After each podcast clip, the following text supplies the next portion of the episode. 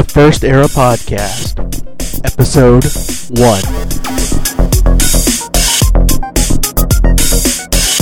Greetings and salutations, Earthlings. My name is Scott, and I'm your host for the First Era Podcast. This being Episode 1, allow me to explain. This podcast is all about the First Era play by email game. We might throw in some other happenings in the Trek community, but the focus is all about enhancing the community feel of being in TFE. I want you to get involved. If you have the capability of making a decent sounding MP3 file and wish to submit something for the podcast, feel free to send it in. The planned release schedule for the show is every two months. Also, you can contact the show via email or voicemail. We'll cover the contact information towards the end of the show. Thanks for downloading and listening. To kick things off, I'm going to ask a trivia question about Star Trek. Now, before you go warp speed to Planet Google, I'll tell you the answer by the end of the show. Here's the question What drink did Reed and Trip share when they believed they would die? Again, the answer will be at the end of today's show.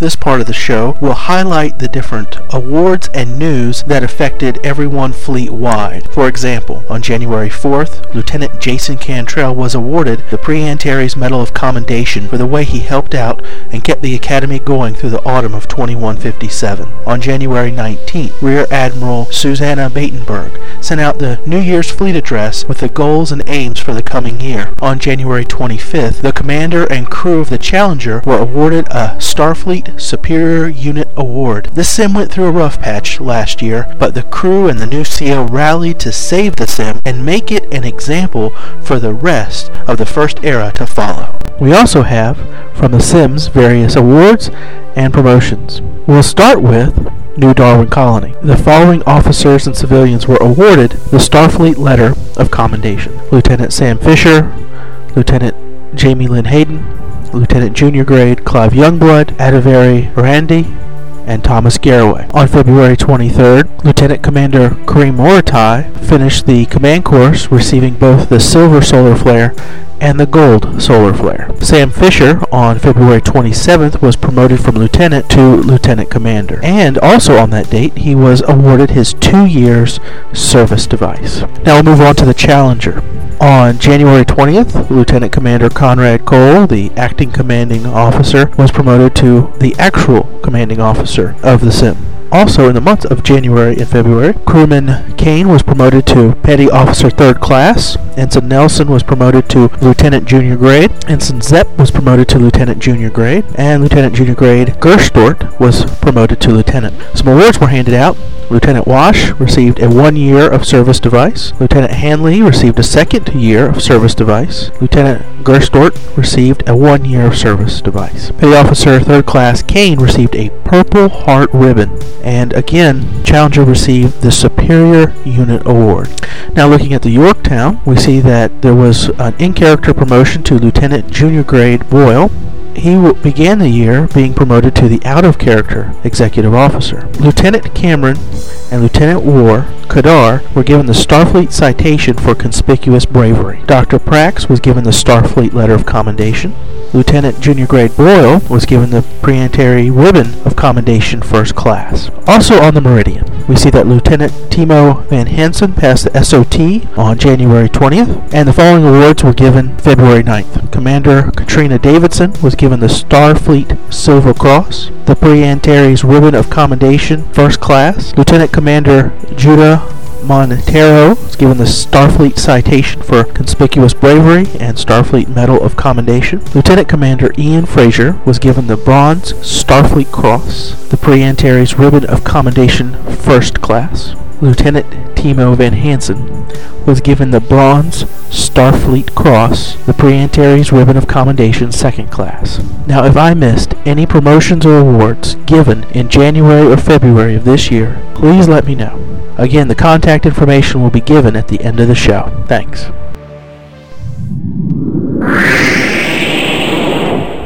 Is your crew bored? Do they sit all day behind a navigation console or looking into a science viewer, hoping something interesting will happen? Do they fall asleep halfway through their shift without warning? We can help! We have the answer! Who are we? Exploding Consoles Incorporated! Forget the antiquated technology of yesteryear, like fuses. Why, Thomas Edison was using those in the 1880s. No, we've come a long way since then. Using state-of-the-art fireworks and controlled electrical discharge, you no longer have to wait until enemy attack for your console to explode. You can set the timer up to 12 hours in advance.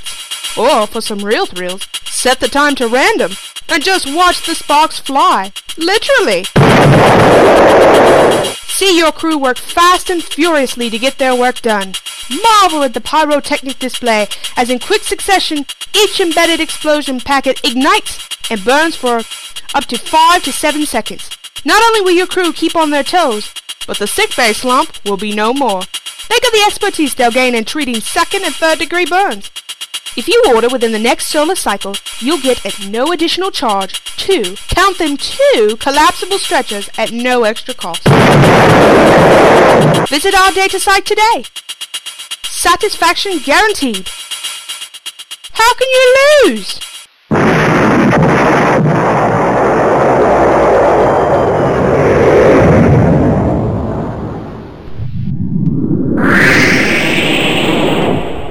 Now it's time for the interview portion of our show. In making the choice for the first interview guest, the choice was obvious. Susie has been an active member of TFE as long as anyone playing. She has worked in the academy on every sim, is the current fleet commander and fleet ops commander. I talked with her about TFE, where it is, where it's going. I hope you enjoy the interview. This is the first podcast, this is the first interview. We've got some learning to do. And I have to admit, a little fanboy nature got caught up in there. I was very nervous to talk to her, but I think the interview came out very well, and I hope you enjoy it. Well, it's a genuine pleasure for me to talk with you. I, I want to say that up front. You're welcome. It's always And, interesting uh, to talk to to the simmers. Are you ready for some questions? Yeah, probably. If you'd like to tell us about yourself, how you got involved with the first era, what you do, all the different hats you wear, Oh gosh. the basic things.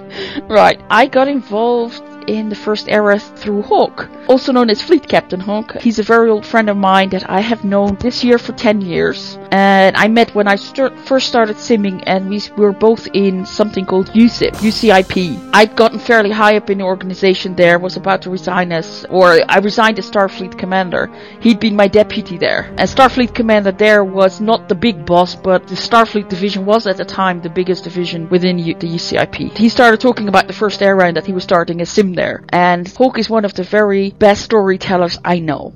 One of the best CEOs that I learned virtually everything from. When he started about that, I was like, I want to be on your sim. So I knew he didn't know any HTML skills, and I said, you know, for a position on your sim, I'll uh, I'll make you a website. How's that? So that's how I got started in uh, in TFE on the Yorktown, because he started at Yorktown, and I was first chief science officer, and then I became XO, and then he did disappearing act, which he does on a regular basis, took over as CEO, and he'd been deputy fleet commander for James, who had be- who was the fleet command, the first fleet commander. So I took over that role as well, and then when James resigned as fleet commander, I ended up in that role. So that's how I got started in in, in TFE. And so that's what you're doing now. Well, I've stepped down in between, and, and we had John as fleet commander for a while uh, with Rob uh, because I had some other priorities. I was still COing in in the group, but wasn't fleet commander. And then John's real life got too busy, and Rob's as well. And I ended stepping stepping back up to fleet command again. That was in October 2006 or so. Okay. And so what characters played over the years? Over the I started with Suzerain, which was a Vulcan, the Vulcan science officer. But when Hawk resigned or took his extended leave of absence, as I always call it, because somehow uh, sooner or later he'll be back. There wouldn't be a Vulcan in charge of a, of, of a human ship at that point in time. We're talking about 2152, yeah. So I created the Susanna Battenberg character as a captain level CO uh, to take over the sim. Around the same sort of time, I created Amy De Silva purely for the academy, and the Amy De Silva name was used in UCIP as well in, in a similar sort of role. Those two characters are very similar, just different era more than anything. The Susanna Battenberg character I consider my primary character. In between, I've also played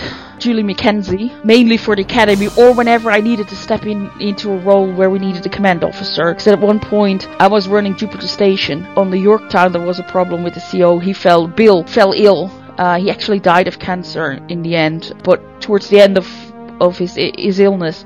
He couldn't CO anymore, and I ended up helping out. The XO was pretty good. I just didn't know the guy at all, and he had a fairly low rank, so I said, you know, we'll put Julie in. I'll run Julie for a couple months, and as soon as we, you know the ship is settled, I'll turn over the character to you, and then another couple months later we can move your character up self. So that's how we, we gradually build that up. So Julie jumps into any any place where we need a temporary command officer, basically. I've played with some semi NPCs. I have Ellen Holloway. She played a science officer. I've got I've got a Susanna Blockpool, which was actually the name of my primary character that I originally started simming with, and I've got her as a lieutenant Lieutenant Junior. At the moment, she's on New Darwin, but I don't really play her that much at the moment. So those are the main characters. You have quite the memory. Yes, yes, yes. It's well, I, simming is my biggest hobby, so to speak. Yeah, my characters live in my mind, I guess. I understand. What are your plans? Where do you see the first era game going? We had a rough time this last year, and we lost. We nearly lost two sims. In the end, we only suspended one of them. The Challenger really pulled back. So more than anything, I want to get back to six sims. That's my first goal. So above all, we need new members, new recruits, more people joining the, the first era because it is a really fun place to sim. We have some really good writers out there. So above all, I wanna I wanna get that going again and get the, the Intrepid back up in action. At the moment, we're fairly short of command officers, but if we can, in, you know, increase the pool of simmers, we can increase the pool. You know, you,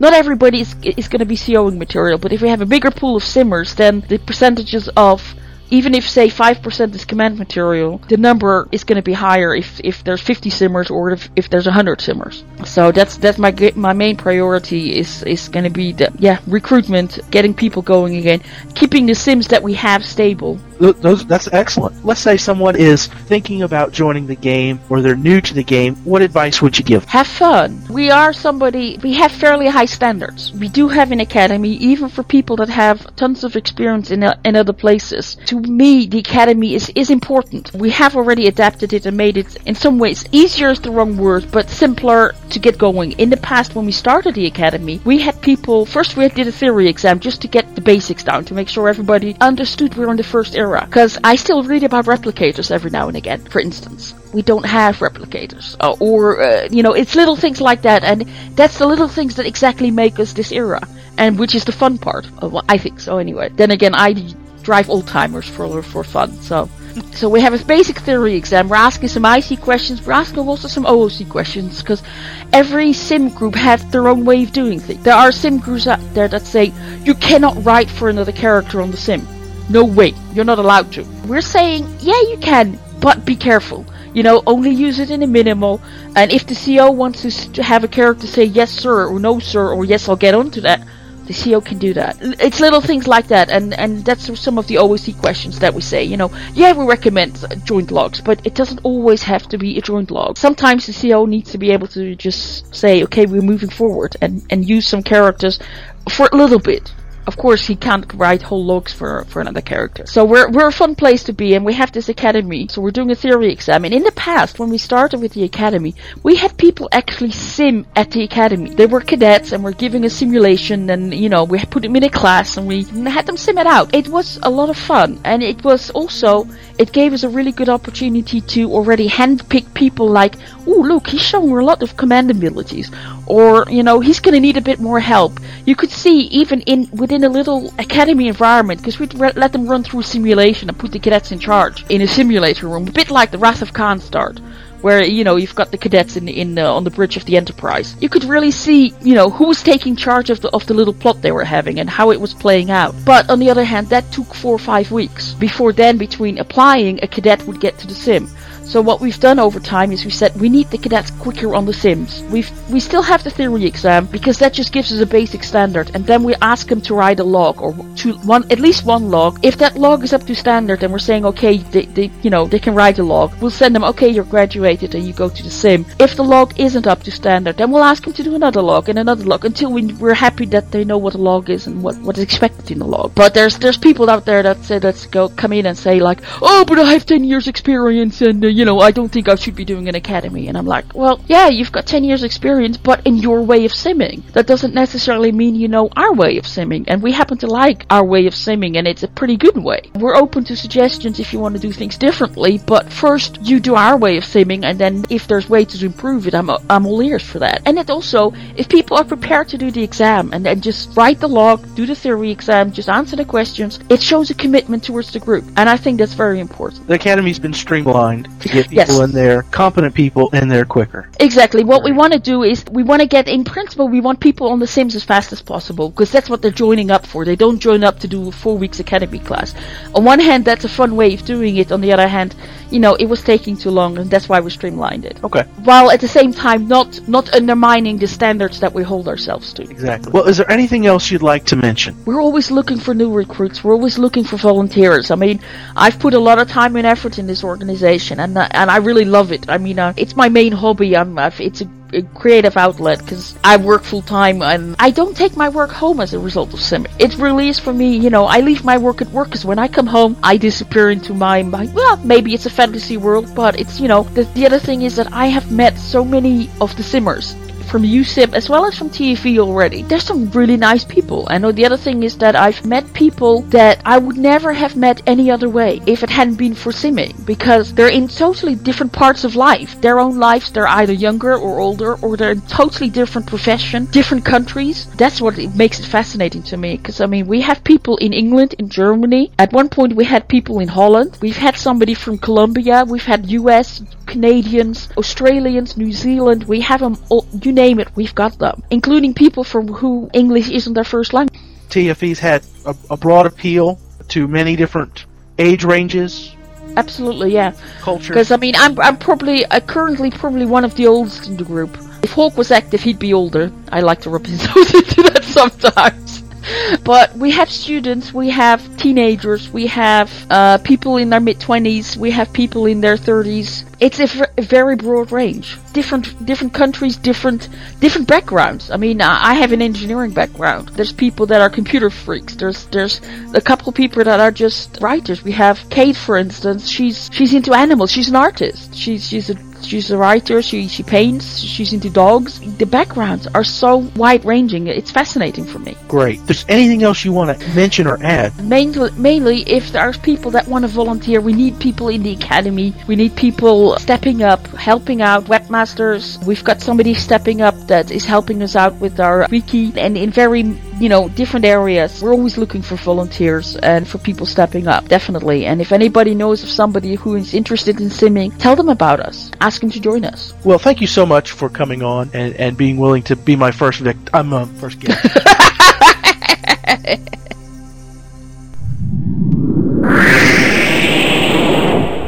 The fourth part of our podcast is going to be an in-character feature of a sim. We're going to talk about uh, this time the Meridian, the NX06. Now, obviously, you know how to get to its website, but if you haven't done so, check out the impressive video they have linked to on YouTube. It's a very good Web 2.0 way of advertising the sim.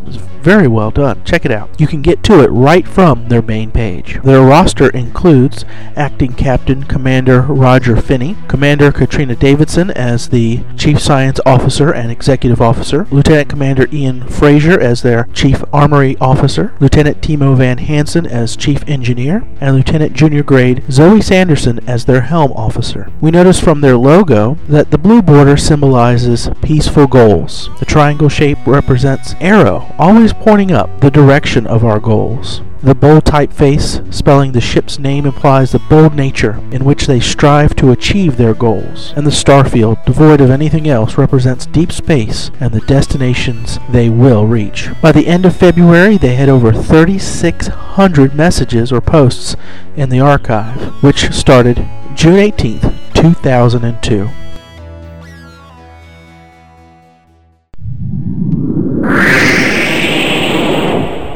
This is your Star Trek movie update. Hello, I'm Redshirt Girl. If you're eager for information regarding the new Star Trek movie, visit StarTrekMovie.com. The information is limited, however, they do have an active forum. From IMDb, we see the cast is quickly becoming a who's who of Hollywood celebrities. As an example, we have Chris Pine playing as Kirk, Zachary Quinto as Spock, Eric Bana as Nero, Winona Ryder as Amanda Grayson, Leonard Nimoy reprising his role as Spock, Simon Pegg as Scotty, and even Tyler Perry getting into the action. A bit of bad news. While the first teaser trailer and posters for this film showed its original release date, December 25, 2008, on February 13th, Paramount Pictures pushed the film to May 8, 2009, so it would have less competition and be a summer blockbuster contender. That's all for now. I'm Red Shirt Girl, and this has been your Trek Movie Update. The fifth part of our podcast is the fleet plot update. Here are the things that happened in January and February on the Galaxy list. The fleet plot is progressing as more turmoil and tension begins to build in what is now Phase 2 of the Romulan War. As we begin the year, not much was known about the Romulans or their goals. Captain Mackenzie had gathered some intel and was on her way to relay it in person, leaving New Darwin Colony to temporarily visit Earth. She was traveling on the ESS Eagle, which was attacked. The motives and identity of the attackers are unknown at this time. The captain and some of her crew managed to take an escape shuttle and survive long enough to be rescued by the crew of the Valiant. Hurt and comatose, Mackenzie was taken to New Darwin Colony for immediate treatment, then to Earth for expert care. Back on Earth, and given the recent identification of Romulan involvement in the aggressive actions against the United Earth government and the coalition of planets, Starfleet intelligence takes steps to improve their limited intelligence. Doing so begins on an installation on the border of Romulan space. This facility is believed to be providing Romulans with strategic planning and operations. Since key Romulan figures have been coordinating anti-coalition activities from this base, and the majority of recent activity has been traced back to there, it is the belief of Starfleet intelligence that confronting this installation would be in the best interests of national, international, and interstellar security. Confronting is a nice way of saying occupy, sabotaging, or any action or combination of actions that would further prohibit Romulan use, including destroying. To achieve this goal, a joint operation between Starfleet's Sol Defense Division and the MACO's Strategic Operations Group has been created. A small task force from the Sole Defense team will coordinate the attack. One ship will carry a MACO detachment to board the installation and establish a foothold for the combined strength of the task force armory personnel. While the armory element secures the station, the MACOs will probe for intelligence and make the final recommendation as to the fate of the installation. The Meridian, under the command of Commander Finney, is leading a task force toward the installation. The task force includes a Sol-class ship, the Apollo, under command of Captain Joel Westlake, and two Venus-class ships riding shotgun. These ships are named the Venus and the Morning Star, under the command of Commanders Sagagelli and Brooks. Rear Admiral Batenberg fills in Commander Finney on the mission who then begins his work. Captain Mason is in charge of the MACO detachment and arrives on the Meridian, speaks with Finney and the Meridian XO Katrina Davidson. Mason is in command of the 18 MACO soldiers. With plans set and the Meridian resupplied, the formidable task force leaves Space Dock for the mission and as yet untold adventures ahead.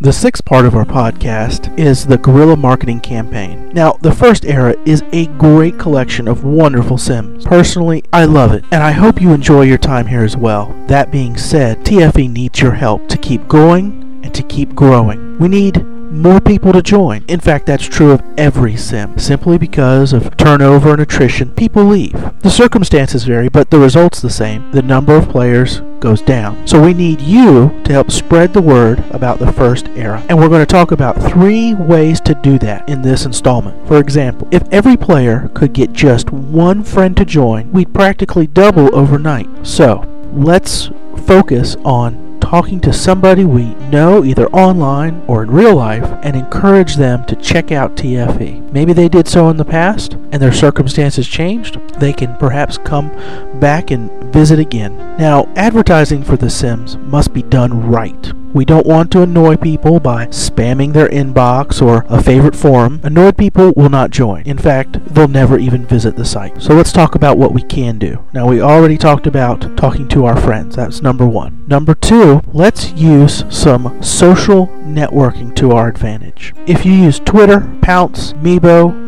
MySpace, Facebook, if you've got a blog or anything similar, please mention sometime within March or April or beyond what's going on in TFE. You might mention the addition of the podcast, or you might mention what you're doing for your sim. Get the word going, get the buzz going. On the application to join TFE, there's a question. Where did you find out about Starfleet the First Era? Make sure you mention that to your readers to tell them to put your name there. That will get you automatic entry into the contest we'll talk about in just a few minutes. So let's get some buzz going. The third thing we wanted to encourage you to do, if you don't seem to have any one of your friends who you think would be interested, or if you don't have any social networking experience, or you just don't have that as part of your life, there is still something else you can do. Take the time to do your best to improve the sim you're playing on, whether that's the quality or quantity of your logs, if you want to help out with the web space, if you want to help out in any other feature of TFE. Making it stronger will make it more appealing to other people.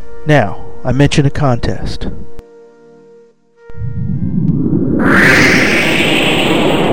Our contest for this episode is related to the guerrilla marketing campaign. So, after you've done your bit, send an email describing in 5 million words or less what you have done to advertise the First Era podcast to bring in more players. Now, again, if your name is included on an application of someone who actually joined, you're automatically entered into this contest. A winning entry will be selected to receive a prize. And no, the prize is not just a good feeling or lots of backup karma. It is a real, tangible prize prize that will be mailed to you. The winner will be announced in the next show, and the prize will be detailed. All entries should be sent to our official email address, which will be given in the next segment. In the next show, we'll have another contest, and yes, another prize. Hi, this is Redshirt Girl. You're listening to the First Era podcast. So, let's get to that contact information. Wow, you made it this far into the show. Good job. So, if you want to contact the show with comments, questions, trivia, contributions, or anything else, feel free to email the show at tfepodcast at gmail.com. Again, that's tfepodcast at gmail.com. You can also call and leave audio comments on the voicemail line. It's not toll free, it's a United States of America phone number, so keep that in mind. With that being said, I'd love to hear from you. The telephone number is 206 350 1308. And even if you just call, say your name, who you play, what sim you're on, we'd love to hear that and we'd love to hear your feedback. Oh, and I haven't forgotten. Let's get to the trivia answer. What drink did Reed and Trip share when they believed they would die? Bourbon. So that's the great drink to have when you think death is imminent. And if this podcast has driven you to drinking, well, don't worry. It'll only get better from here on out, especially with your help. All things Star Trek are registered trademarks of Paramount Pictures and their respective owners. No copyright violation is intended. This is a non-profit organization played, ran, and administered by Star Trek fans. This podcast is distributed on a Creative Commons, no commercial, non-derivatives 2.5 share alike license, which means make copies, spread the word, share it. Just don't change it and don't try to sell it. This is Scott signing off saying live long and write faster. From January and February January the second we also have from the various sims ver- we'll start with Forrest War uh, War Starfleet and Lieutenant Starfleet Intelligent as yet on. All things Star Trek are registered all things Star Trek are registered trademark. All things Star Trek